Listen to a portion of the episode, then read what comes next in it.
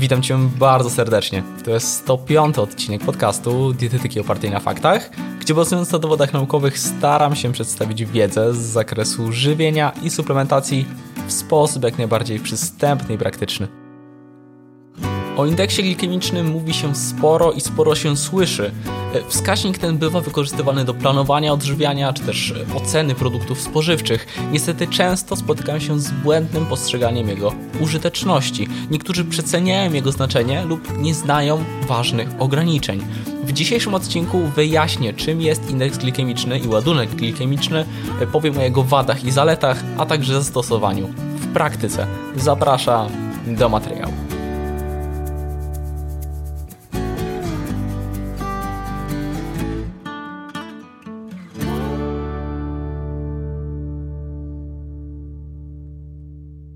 Wiadomo, e, zaczniemy od definicji, by dobrze zrozumieć, czym właściwie indeks glikemiczny jest. Otóż jest to wskaźnik dostarczający informacji na temat odpowiedzi glikemicznej, a więc zmian w poziomie glukozy, potocznie cukru we krwi, e, po spożyciu danego produktu spożywczego i teraz ważne, w ilości dostarczającej 50 gramów węglowodanów przyswajalnych. Dlaczego? Żeby był zachowany pewien standard.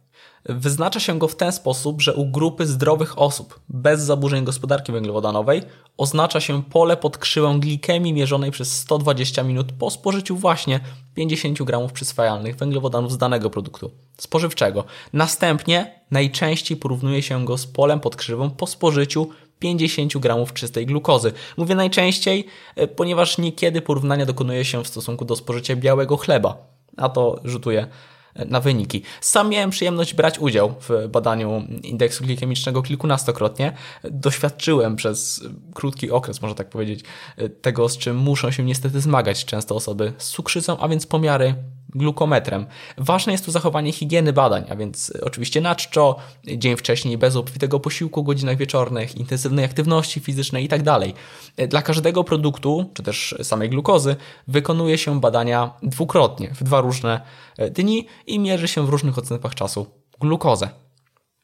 Indeks glikemiczny przyjmuje wartości od 1 do 100, gdzie 100 oznacza, że produkt podnosi glukozę w takim samym stopniu jak czysta glukoza.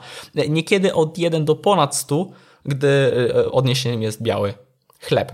Ogólnie przyjmuje się, że produkty o niskim indeksie glikemicznym to te mające wynik poniżej 50-55 e, przy skali dla glukozy, natomiast te o wysokim indeksie glikemicznym to te powyżej 70.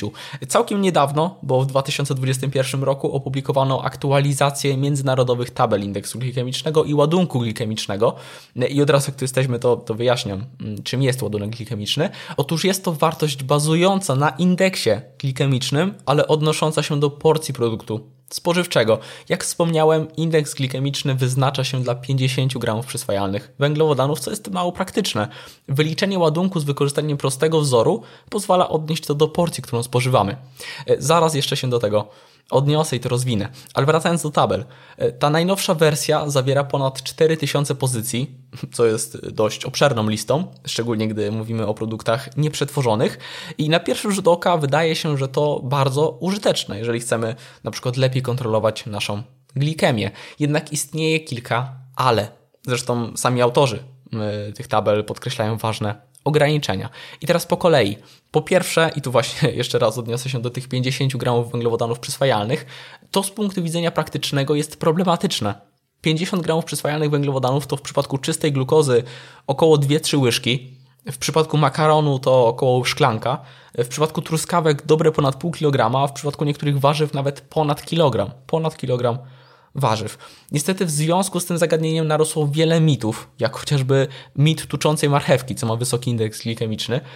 Pomijając to, że różne źródła podają różny indeks dla marchewki, do czego też jeszcze zresztą przejdę, to trzeba byłoby jej zjeść naprawdę sporo, żeby te 50 gramów węglowodanów przyswajalnych dostarczyć. Po prostu w praktyce spożywamy różne produkty w różnych ilościach, niekiedy znacznie odbiegających od tych 50 gramów przyswajalnych węglowodanów.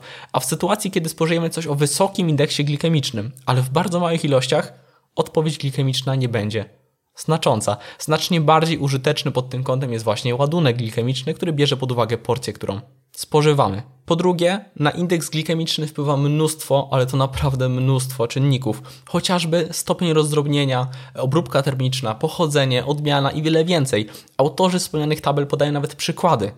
Zacytuję. Przykładowo biorąc pod uwagę ziemniaki, istnieją ogromne różnice ze względu na różnorodność pochodzenia, odmiany i metody gotowania. Zakres od 35 do 103, a więc od niskiego po wysoki. Podobnie było również duże zróżnicowanie wartości indeksu glikemicznego dla produktów ryżowych, zakres od 19 do 116, czy chleba, zakres od 24 do 100. Tu wartości były niekiedy powyżej 100, gdy porównywano je, jak wspominałem też zresztą wcześniej, do białego chleba, a nie do glukozy. Niemniej, to ogromna rozbieżność. W tabeli możemy widzieć konkretną wartość dla chociażby chleba pełnoziarnistego, ale może się okazać, że ten, co my mamy, będzie mieć nieco, a nawet nie nieco, tylko znacznie inny indeks glikemiczny. Ogólnie sugeruje się, że indeks glikemiczny dla produktów mlecznych, roślin strączkowych, makaronów i owoców e, jest niski. Indeks glikemiczny 55 lub mniej e, i są raczej spójne te wartości na całym świecie, natomiast zboża i produkty zbożowe, w tym wersje pełnoziarniste, wykazują znaczne różnice, prawdopodobnie wynikające z różnic w metodach przetwarzania. Ponadto, tak jak wspomniałem, indeks glikemiczny wyznacza się na grupie zdrowych osób i trzeba zaznaczyć, że odpowiedź glikemiczna każdej osoby bywa różna. Z tego wyciągana jest oczywiście średnia, ale u pojedynczej jednostki te wartości mogą być różne w zależności od gospodarki glukozowo-insulinowej. Wpływa na to chociażby aktywność fizyczna. Osoba wysportowana ma zupełnie inną odpowiedź glikemiczną na dany produkt niż osoba z nadwagą czy otyłością, a tym bardziej z cukrzycą typu drugiego. To niezwykle ważne, by zrozumieć, że e, tabele to tylko pewne odniesienie.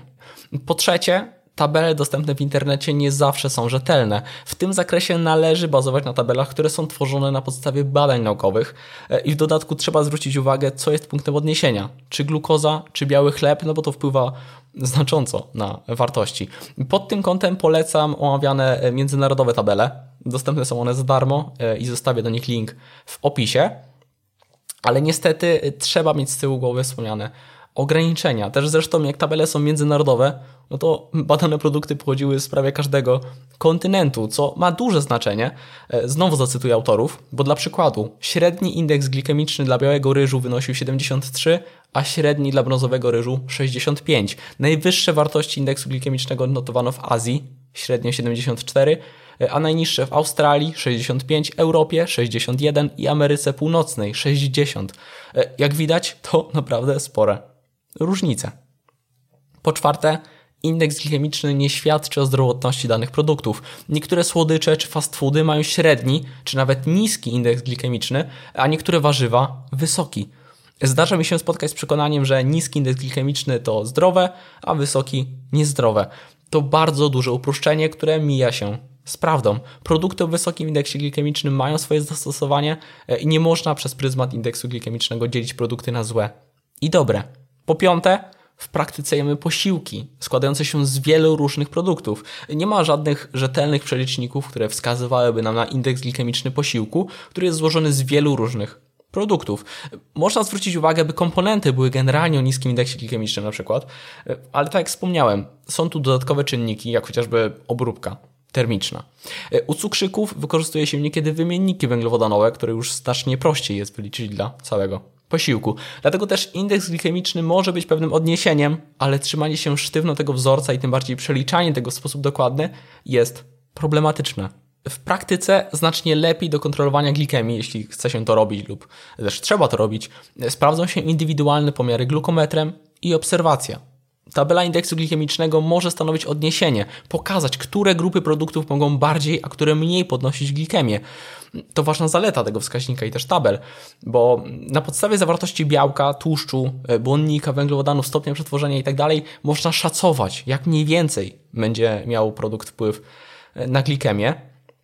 Znając też chociażby choć trochę temat żywienia i jego wpływu na glukozę, nie trudno się domyślić, że 100 gramów żelek mocniej podniesie glukozę niż na przykład 100 gramów pieczywa pełnoziarnistego, jest zresztą przez samą zawartość węglowodanów. Niemniej, tu mamy czarno na białym konkretną wartość, która nie jest żadną wyrocznią, której ograniczenia warto znać, ale dla osób z małą wiedzą dietetyczną to dobre odniesienie. Mając obok talerz zdrowego odżywiania e, podstawowe zalecenia żywieniowe, na przykład przy insulinooporności, gdy ktoś się z nią zmaga, można łatwo ogarnąć, jak mniej więcej powinna wyglądać dieta, co ograniczać, e, co lepiej wybrać i tak. Przy czym znacznie lepiej jest posługiwać się ładunkiem e, niż indeksem, jeżeli już ktoś chce się w to mocniej zaangażować. No dobrze. Liczę na to, że ten odcinek okazał się wartościowy, że wyjaśniłem trochę temat i pokazałem nieco szerszą perspektywę mm, indeksu glikemicznego. Tymczasem to już tyle ode mnie.